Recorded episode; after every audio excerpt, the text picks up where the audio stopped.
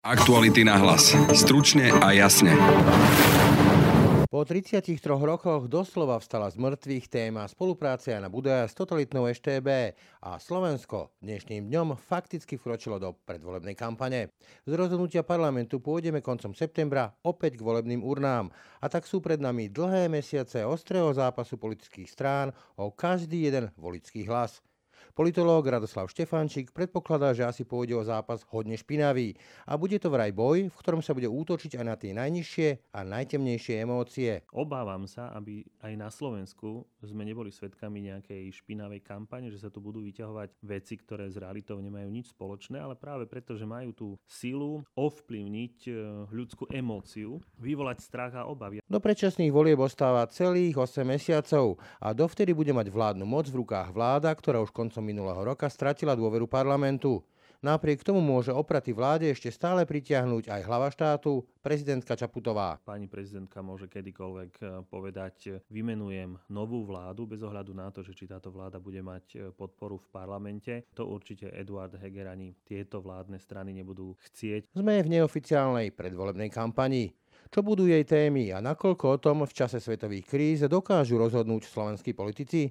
Podarí sa pravici skonsolidovať svoje rady a zopakovať úspech SDK z roku 1998, alebo sa vládneho žezla ujme opäť Robert Fico?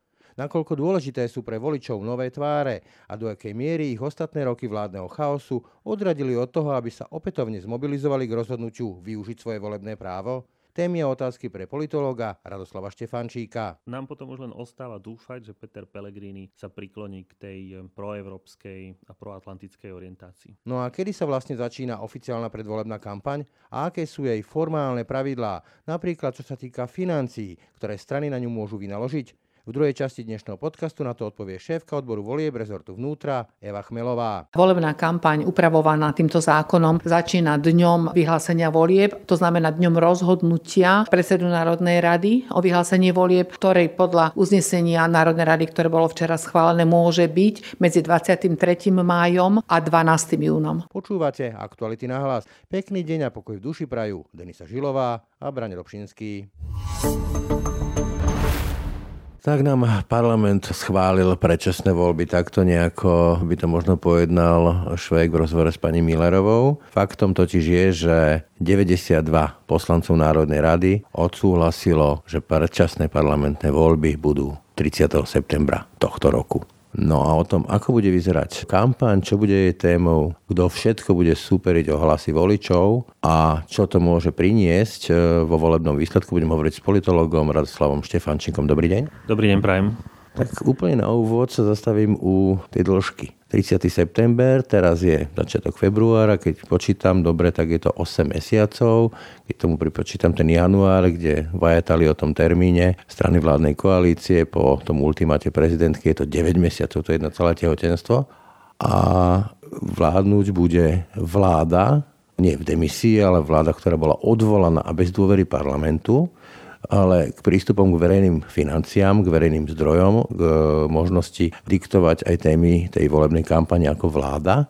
Je to podľa vás v poriadku a nemala v takomto prípade do toho zasiahnuť prezidentka, ktorá má teraz tú ústavnú kompetenciu a má dokonca aj mandát, priamy mandát od voličov a nemalý mandát od voličov, aby tým stranám ukázala, že takto sa to chlapci nerobí? Určite to v poriadku nie je, pretože ako ste sám povedali, je to dlhých 9 mesiacov od momentu, ako bola vláda povolená. Táto vláda nemá vlastne legitimitu na to, aby realizovala zásadné rozhodnutia. Ono možno, že máme šťastie v tom, že v zásadných rozhodnutiach sa musí oprieť o súhlas e, hlavy štátu. Je samozrejme otázne, že ako sa mala zachovať pani prezidentka. Na jednej strane skutočne mohla vymenovať úradnícku vládu, ale predsa len žijeme v ťažkých časoch. Prezidentka by tým samozrejme riskovala, že úradnícka vláda by nemala podporu v parlamente, ani takú podporu, akú povedzme bude mať e, vláda Eduarda Hegera. Práve preto, že žijeme v týchto časoch, kedy riešime ceny energií, kedy riešime vysokú mieru inflácie, kedy máme vojnu na Ukrajine, Ukrajine, v krajine nášho bezprostredného suseda, tak e,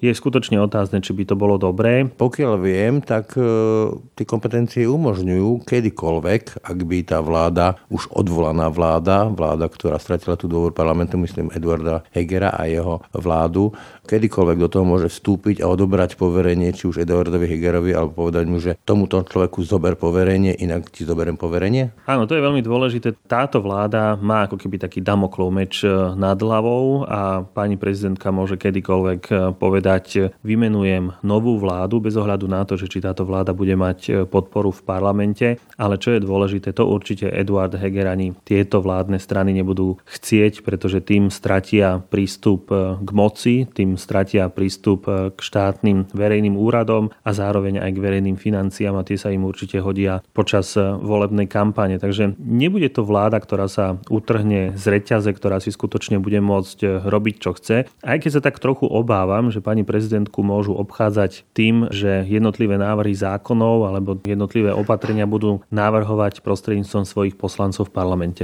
Takzvané divoké kone, prílepky a podobne. Už sme to videli v prípade včerajška, keď sa rozbil taký populistický súboj o návrat obetov pre deti zadarmo medzi Sme rodina a Hlasom. Čiže dá sa očakávať, e, že prídu také orgie populizmu minimálne v tom, že sa teraz strany budú predbiehať a zrazu sa dozvedia dôchodcovia, že budú mať nie 13, 14, ale možno 20 dôchodkov a podobných návrhov. Možno očakávať viac? Nemožno to vylúčiť. Vláda to pravdepodobne navrhovať nebude, lebo by to stopla pani prezidentka. Otázne je, že či to skutočne nepôjde práve cez tie poslanecké návrhy, to znamená, že politické strany majú svojich poslancov v parlamente a tí zrejme urobia túto v úvodzovkách špinavú robotu. Videli sme to napríklad aj v prípade pani Záborskej, že aj tá sa opäť vrátila k svojej pôvodnej téme. O nej paradoxne nepočujeme dlhé mesiace nič, iba raz za pol roka svoj návrh predloží a vyzerá to tak, že takýchto návrhov, ktoré majú osloviť nejakú konkrétnu volickú skupinu, bude až dovolieb ešte veľmi veľa. Pani Záborská je taký slovenský Markus Porcius Káto, ktorý vždy povie, Kartago musí byť zničené, v jej prípade ide o inter interrupcie. Ale len si ešte upresníme jednu vec pre poslucháčov. Už sme v kampani neoficiálnej a tým pádom napríklad aj koaličná zmluva akékoľvek záväzky medzi tými zvyšnými stranami dnes už odvolanej vlády, ťažko to ide dokonca aj cez ústa, tento termín neplatia. To znamená, že rozbehli sa závody každého s každým. Určite áno. Ja by som možno, že upresnil. Boris Kolár v útorok na svojej tlačovej konferencii povedal, že koaličná zmluva nebude platiť pol roka pred voľbami. Ona by teoreticky mala platiť ešte dva mesiace, len v tomto prípade treba povedať, že koaličná zmluva už neplatí niekoľko týždňov potom, ako SAS odišla z vládnej koalície. Pochyb. Do reči, ona môže platiť, ale keď nebude tej síly, ktorá ju bude vymáhať, to znamená, aké sankcie dnes, už keď vláda je v demisii, nedá sa odvolať ministra a podobne. A to je dôležité, že to je skutočne len nejaký zdrab papiera, poviem to takto veľmi jednoducho. Napokon my si veľmi dobre pamätáme, čo v tej koaličnej zmluve je napísané, že koľko poslancov, koľko ministrov má ktorá vláda a potom ako zo strany za ľudí odišli nejakí ministri a tí sa preskupili do strany SAS a strana SAS zrazu začala hovoriť, že má o niekoľko ministrov viac, respektíve, že má viac ministrov, tak e, už od tohto momentu sme mohli považovať koaličnú zmluvu skutočne za dokument, ktorý je síce na papieri, ale vôbec neplatí. Potom ako Igor Matovič pretlačil svoj rodinný balíček e, za pomoci poslancov opozície, respektíve konkrétne poslancov ľudovej strany naše Slovensko, tak už ani vtedy tá koaličná zmluva neplatila. Ona síce bola na papieri, bolo tam jasne napísané, čo majú vládne strany robiť, ale myslím si, že už dnes je tento dokument úplne zbytočný a každá politická strana bude hrať to svoje divadielko, bude sa snažiť robiť eh, také návrhy zákonov, aby oslovila práve tú časť voličov, od ktorej očakáva, že ju vo voľbách podporia a vynesú ju do parlamentu. A tu sa dostávame práve k tým kľúčovým otázkam kampane, teda zatiaľ neoficiálnej kampane, ale teda reálnej kampane. Prvou z nich je možné témy. Čo podľa vás budú tie možné témy? Na výber sa ponúka niekoľko tých externých, ktoré tu už máme a žijeme ich. Občania ich hlavne žijú a vnímajú, vidíme to v rôznych prieskumoch verejnej mienky. Či už je to vojna na Ukrajine a geopolitické ukontvenie Slovenska, alebo sú to ekonomické dopady sankcií na Rusko, to znamená energetická kríza a ceny energií, až po inflačnú krízu, prípadne, ak ste spomínali pani Záborskú, či tú freestyle eh, jazdu Igora Matoviča s transtémou kultúrnej vojny. To je veľmi ťažká otázka, ťažko sa odhaduje, pretože my máme nejakú predstavu o témach, ktoré by skutočne mohli byť v centre pozornosti verejného diskurzu pred voľbami, ale spomeňme si napríklad na rok 2015-2016, kedy sa na Slovensku asi prvýkrát od založenia Slovenskej republiky začala dosť intenzívne artikulovať téma medzinárodnej migrácie. To bola téma, ktorá dovtedy nikoho nezaujímala a napriek tomu, že situácia vo svete bola vážna, tak Slovensko migranti, utečenci z Blízkeho východu a Severnej Afriky prakticky obchádzali. Ale aj napriek tomu takmer každá politická strana mala k tejto téme čo povedať. Úplne, že zrazu bez, bez nejakej prípravy. Tam možno je aj tá otázka, že do akej miery dokážu tie strany vnútiť nejakú svoju tému voličom a do akej miery sú tie témy odrazom toho, čo ľudia reálne cítia ako problém, napríklad tú infláciu a ceny energii. Áno, ale ja by som sa napriek tomu vrátil k tomu, že napriek tomu, že to bola téma, ktorú sa snažili politici vnútiť. Robert Fico bol jeden z tých hlavných ľudí, politikov, ktorí túto tému vnúcovali spoločnosti. Tak zrazu prišiel štrajk učiteľov a zdravotných sestier a tá pozornosť od medzinárodnej migrácie sa obrátila práve k tým bežným problémom ľudí na Slovensku. To znamená, že bola to abstraktná téma, ktorá na jednej strane mohla niekoho osloviť, ale myslím si, že to, čo voľby vtedy mohlo rozhodovať, alebo ten faktor, ktorý mohol rozhodnúť voľby, bolo práve to, že časť spoločnosti dosť značná časť spoločnosti bola nespokojná. Aby som sa vrátil do súčasnosti, pozrieme sa do Českej republiky a videli sme, že to bola veľmi špinavá kampaň, že to bola kampaň, ktorá bola bezprostredne ovplyvnená situáciou na Ukrajine, že to boli témy, že to boli vety, že to boli vyjadrenia, ktoré boli absolútne nepravdivé, že to boli... Zasahujúce úplne, že najhlbšie emócie ľudí. Áno, a k tomu som sa chcel dostať, že to zrejme bude téma, ktorá bude emocionálne natoľko silná, že osloví aj tú časť spoločnosti, ktorá by možno že v nejakých iných prípadoch zaspala, po prípade by tému politiky alebo politické témy by vôbec nesledovala. Takže obávam sa, aby aj na Slovensku sme neboli svedkami nejakej špinavej kampane, že sa tu budú vyťahovať veci, ktoré s realitou nemajú nič spoločné, ale práve preto, že majú tú silu ovplyvniť e, ľudskú emóciu, vyvolať strach a obavy. A my dobre vieme, že už od staroveku sa strach považoval za veľmi dôležitý faktor sociálneho konania popri túžbe po majetku a uznaní, tak si viem predstaviť, že niektoré strany pôjdu práve po tejto negatívnej emócii. A nehovorím len o Robertovi Ficovi alebo napríklad Kotlebovcov, ale hovorím napríklad aj o Igorovi Matovičovi. Keď už spomínate české prezidentské voľby, keď odhľadneme od odlišnosti, že to je väčšinový systém voľby prezidenta, dvojkolový, naproti tomu máme jednokolový pomerný systém parlamentných volieb. I tak jedným z odkazov je aj, že zvíťazila tichá sila. Nazval by som to takto. Dnes už prezident, generál Petr Pavel komunikoval, viac menej sa premlčal dlho a potom komunikoval veľmi rozvážne a nechal sa práve zatiahnuť do tých emočných sporov a hádok.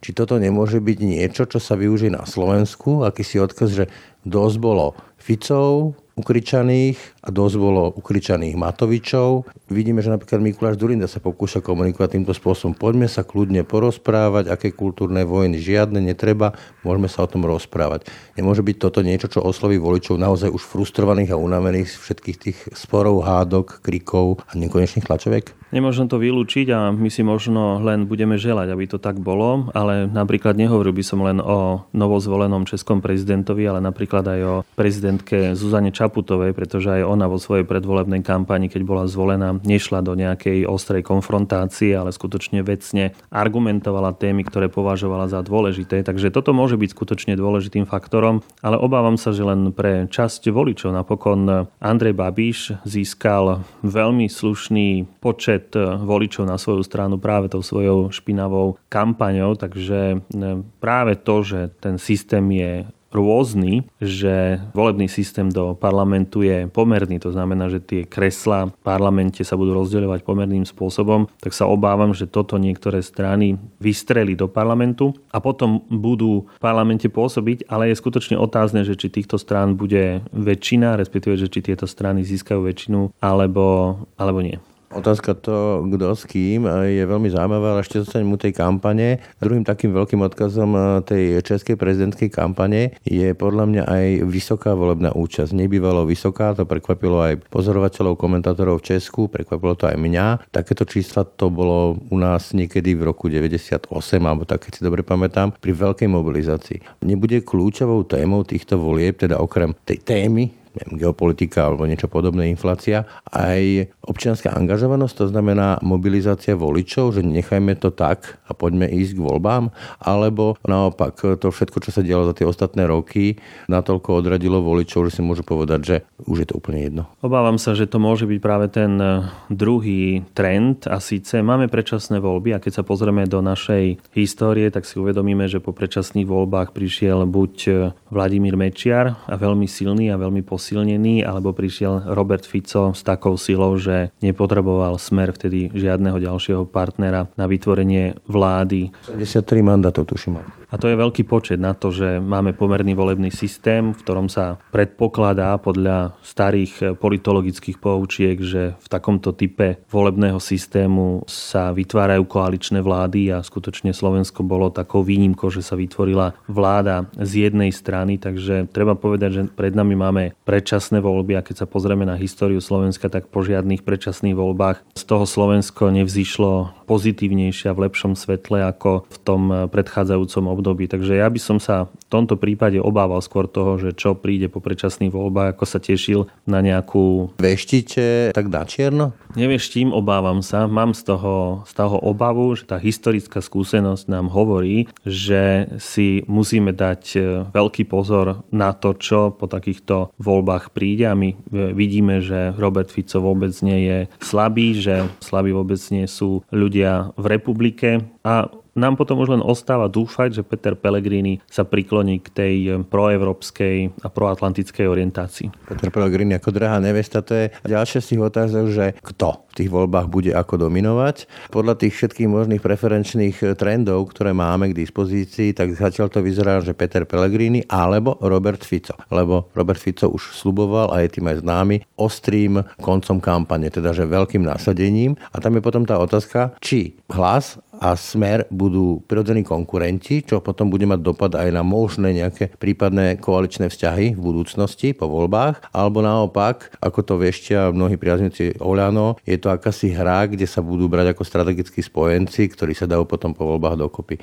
Tam to vidíte ako? Ja by som nepovedal, že je to nejaká predstieraná hra, ktorú tu hrajú títo dvaja aktéry. Myslím si, že tie animozity ľudské medzi Pelegrinim a Ficom sú na mieste, sú možno, že prirodzené, ale na druhej strane strane obidvaja sú pragmatickí politici. Oni budú uvažovať e, tak, že čo im prinesie viac politických výhod, ktorá vláda bude stabilnejšia, bude to tá vláda, ktorú budem tvoriť napríklad s Robertom Ficom, ktorý mi povedzme zabezpečí stabilný poslanecký klub, alebo to bude napríklad SAS, ktorá už e, dvakrát, keď to takto chceme povedať, prispela k povaleniu svojej vlastnej vlády. Takže... Niečo také, ako pred e, voľbami, nie tými ostatnými, ale tými ešte predtým, predtým, kde Andrej Danko a predsedníctvo, či s ním dokonca, myslím, SNS povedal, že s Matovičom a všetkými ďalšími, ako vyskladať to je oveľa komplikovanejšie, tak radšej išiel do Holportu s Ficom? Určite áno, aj keď v tomto prípade treba opäť e, povedať, že každá politická strana, ktorá išla do vlády so Smerom, bola prakticky počas toho vládnutia zlikvidovaná, respektíve prepadla sa pod hranicu zvoliteľnosti a to napríklad hovoríme nielen o Slovenskej národnej strane, ale taktiež napríklad o Bugárovom moste alebo po prípade procházkovej sieti. Takže... Aj Večerovo HZDS, to myslím, že modlivky to robia, že po akte skonzumujú partnera?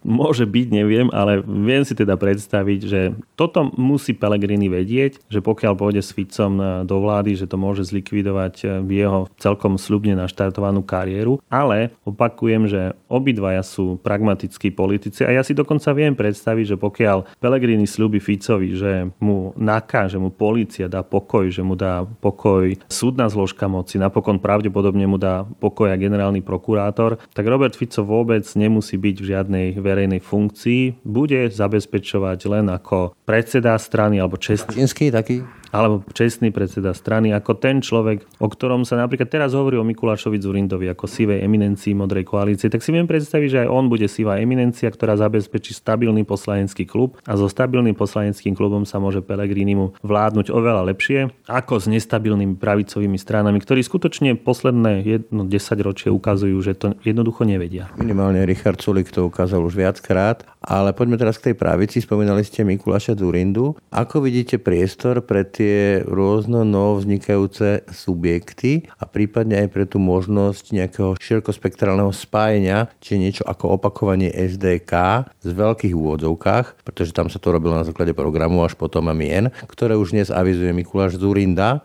PSK to už vylúčila, KDH tiež je, tak sa mu to veľmi nepáči, ale stále je tu priestor pre Hegera, pre Jablko Nikolsonovej, pre Mikuláša Zurindu a teda Kolára a jeho spolu. Pán Slosar odhaduje, že tam je nejaký potenciál 10 až 15% voľných voličov. Má to nejakú šancu? Vo voľbách v roku 2020, ak sa nemýlim, prepadla okolo jednej tretiny hlasov, to znamená, že tie strany, ktoré jedna tretina voličov volila, sa nedostala do parlamentu. Takže je tam veľmi veľká skupina ľudí, ktorí sú tzv. prelietaví voliči a netreba zabúdať na to, že aj to tvrdé jadro Oľano tvorí možno 5-6% voličov a nakoniec Oľano v roku 2020 vyhralo voľby, ale ten sklamaný, frustrovaný volič Igora Matoviča mu ten hlas zrejme nedá, ale on nedá hlas ani Robertovi Ficovi alebo republike. Takže to je značná časť ľudí, ktorá môže hlasovať práve pre týchto ľudí. Čiže je tu stále ten hlad po nejakých tých tých, jak sa tomu ľudovo hovorí, nových mesiášoch, ja sa trochu obávam, že to nie je ani tak e, hlad po nových mesiášoch. Napokon väčšinou sú to staré, známe tváre, ktoré sa však posúvajú z jednej strany do druhej. Napokon e, veľmi milá poslankyňa Jana Žitňanská, ak sa nemýlim, je buď v tretej alebo štvrtej politickej strane aj napriek tomu, že robí veľmi skvelú robotu a pravdepodobne sa bude chcieť opäť dostať do parlamentu. Možno, že to už bude nejaký jej piatý subjekt, do ktorého sa dá. Takže dôležité je, že možno, že ani ten volič nie je prelietavý, ako prelietavý je politik a keď sa mení ponuka, keď sa vlastne ten istý tovar zamienia, respektíve sa prebaluje do iného obalu a volič chce tú chuť, respektíve áno, chce chuť toho výrobku, jemu je jedno, v akom to je obale, no tak e, vyberá stále to isté. Takže... Také tekuté, dá sa povedať. A mimochodom, keď už hovoríme o Mesiašoch, tak v prípade Mikloša Durindu skôr by to bolo náležitejšie nazývať Matuzálem než Mesiaš, vzhľadom na to, že to vôbec nie je nový tovar a nová tvár. Ale čo Igor Matovič?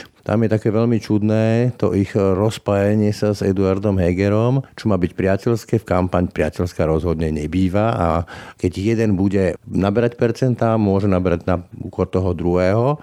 Navyše Igor Matovič je už aj tvár, ktorá podobne ako Robert Fico nesmierne polarizuje slovenskú verejnosť a napriek tomu oni sa stále utešujú, že zopakujú volebný výsledok. Kde to vidíte vy v prípade Olano projektov, dnes už možno dvoch? Myslím si, že Oľano má na to, aby sa dostalo do parlamentu cirka s 5-6 percentami a to hovorím o tom tvrdom jadre, pretože tých 5-6% malo Oľano niekedy v novembri, v oktobri v roku 2019 a Igorovi Matovičovi sa podarilo osloviť e, toho protikorupčného voliča práve so svojou protikorupčnou tematikou, takže si viem predstaviť, že niekde to volické jadro stále je a zrejme toho bude voliť bez ohľadu na to, aký neúspešný ten... 25 nedá už. No to určite nie je otázne, že či Peter Pellegrini nedá 25, ale predpokladám, že žiadna pravicová politická strana nedá takéto číslo a bude to pre nich veľmi ťažké. Ale napríklad, keď hovoríme o tých konkrétnych politikoch, e, ono nič nie je isté. Predstavme si len, že dnes vyšla informácia o Janovi Budajovi, že sa z ničoho nič objavil nejaký jeho podpis e,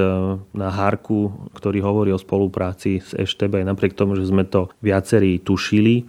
Vie sa to vlastne od roku 90, čo ho potom stálo aj miesto v Národnej rade, notorická téma. Či čakáte takéto špinavosti veľa? Tak si viem predstaviť, že takéto podobné dokumenty sa objavia aj pri iných menách a viem si predstaviť, že práve toto je je téma, ktorá môže zneistiť a možno, že aj znechutiť e, časť toho pravicového voliča. Takže dnes vieme len to, že zatiaľ nie je nič isté a že sa to tu bude skutočne ešte prelievať z jedného vedra do druhého. O tom prelievaní hovoríte, na druhej strane Slovensko si ešte veľmi nevyskúšalo taký ten rakúsky červeno-čierny scenár, to znamená spoluprácu naprieč tými politickými tábormi. Hoci napríklad Mikuláš Zurinda sa o to viackrát pokúšal, akurát KDH mu vtedy dalo košom a Robert Fico si stihol vybrať iných partnerov ako Mečera a Slotu, ale ten pokus tu bol. Myslíte si, že nastal čas, že Slovensko bude odsúdené na takúto pravoľavú spoluprácu socialistov a liberálov, lavičiarov a konzervatívcov? Otázne, či je to pravoľavá spolupráca alebo skôr nejaký konflikt medzi moderným a tradičným videním sveta, medzi takým tým nacionalistickým a povedzme proeurópskym, proatlantickým e, spôsobom uvažovania. Ale myslím si, že by to nebolo zlé, keby sa Peter Pellegrini nerozhodol pre tú alternatívu. Keby, keby sa nerozhodol pre alternatívu s Robertom Ficom a myslím si, že to je stále pre neho alternatíva B, že určite poškuluje práve po nejakej pravicovej strane, ale zase aj môžeme sa vžiť do jeho spôsobu uvažovania, ak mám e, ako ponuku SAS, ktorá dvakrát povalí svoju vlastnú vládu, keď mám e, nestabilného Igora Matoviča, respektíve s ním dokonca spoluprácu vylúčim, Maďari sa pravdepodobne možno sa opäť nedostanú do parlamentu.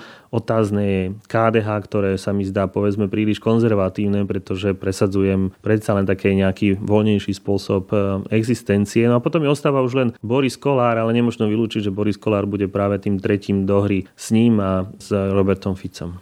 Vlastne všetko je otvorené a ďakujem za rozhovor Radoslavovi Štefančíkovi, politologovi a dekanovi. Ďakujem veľmi pekne. Pri mikrofóne vítam Evu Chmelovú, riaditeľku odboru volieb ministerstva vnútra. Dobrý deň. Dobrý deň, prajem. Včera e, parlament schválil termín predčasných volieb a voľby teda budú 30. septembra. Dnešok sa teda považuje za začiatok kampane, alebo nie je to tak? Nie, nie je tak. Podľa zákona 181 z 2014 roku o volebnej kampani, e, volebná kampaň upravovaná týmto zákonom začína dňom e, vyhlásenia volieb, to znamená dňom rozhodnutia predsedu Národnej rady o vyhlásenie volieb, ktorej podľa uznesenia Národnej rady, ktoré bolo včera schválené, môže byť medzi 23. májom a 12. júnom. Že skôr to nemôže byť? Skôr nie. Dokedy musia strany odovzdať kandidátky? Kandidátne listiny politické strany predkladajú e, najneskôr 90 dní pred dňom konania volieb, čo vychádza na 2. júla. Čo to sú vlastne tie kandidátne listiny, čo tam na nich musí byť? Kandidátna listina e, politickej strany obsahuje e, vlastne e, zoznam kandidátov, ktorý je v počte maximálne 150, ktorý vlastne osvedčuje alebo to podpisuje osoba oprávnená konať za politickú stranu, súčasťou ktorej musia byť aj vyhlásenia kandidátov, ktorí vlastne vyhlasujú, že údaje, ktoré uvádzajú, sú pravdivé, že nemajú prekážku pri práve kandidovať vo voľbách. A takisto sa prílohou sú zoznamy členov najvyššieho orgánu politickej strany a samozrejme kaucia vo výške 17 tisíc eur. A čo sa týka orgánov, tak e, to dokedy musia predstaviť tie orgány? 2. júl je vlastne lehota na predloženie kandidátnej listiny, ktoré súčasťou sú aj všetky spomenuté e, prílohy, ako je napríklad aj zoznam členov toho najvyššieho orgánu strany. Čo všetko sa považuje za predvolebnú kampaň? Za predvolebnú kampaň zákon hovorí, ak by sme hovorili o, o predvolebnej kampani podľa zákona, o podmienkach o, o volebnej kampani, je vlastne propagácia politickej strany alebo e, by som povedala vedenie kampane v neprospech niektorej politickej strany oprávnenými osobami, pretože v týchto e, voľbách sú oprávnenými viesť v volebnú kampaň iba e, politické strany a to tie, ktoré kandidujú vo voľbách, za ktorú sa obvykle platí úhrada. Je potrebné tiež takisto dodať, že do limitu výdavkov, ktorý je vo výške 3 milióny eur, sa politické strane zahrňajú aj tie výdavky, ktoré využila na svoju propagáciu aj pred dňom vyhlásenia volieb a to až v dĺžke 180 dní pred dňom vyhlásenia volieb. Takže 6 e, mesiacov od dňa vyhlásenia e, volieb späť sa započítavajú do tohto limitu e, výdavky, ktorými sa politická strana propagovala v tom čase. Čo napríklad ešte môže patriť do tých výdavkov? Napríklad e, e, politické strany, ktoré sa napríklad e, aktivizovali a viedli politickú svoju reklamu v čase napríklad pred konaním alebo v čase konania referenda a vlastne propagácia politickej strany akýmkoľvek spôsobom, ktorým sa zviditeľňovala, ktorým propagovala svoje ciele, svoje záujmy a podobne. Kto kontroluje predvolebnú kampaň a akým spôsobom? Volebnú kampaň kontroluje ministerstvo vnútra ministerstvo vnútra predkladajú politické strany, oznamujú jednak webové sídla svojich transparentných účtov, z ktorých sú povinné politické strany financovať volebnú kampaň dňom vyhlásenia volieb. Takisto predkladajú ministerstvo vnútra správy o výdavkoch, ktoré vynaložili na volebnú kampaň. Sleduje sa na transparentných účtoch, či prostriedky boli vložené na transparentný účet zákonným spôsobom či bol dodržaný limit napríklad výdavkov na volebnú kampaň a podobne. A ak niečo nepredložia, ako to potom vy viete odkontrolovať? V prípade, že politická strana nepredloží, nevykoná, teda nesplní si svoje povinnosti, zákon 181 o volebnej kampani pamätá a sú tam dostatočné sankcie, donúcovacie a takisto za porušenie niektorých pravidiel vedenia volebnej kampane politickým stranám hrozia sankcie.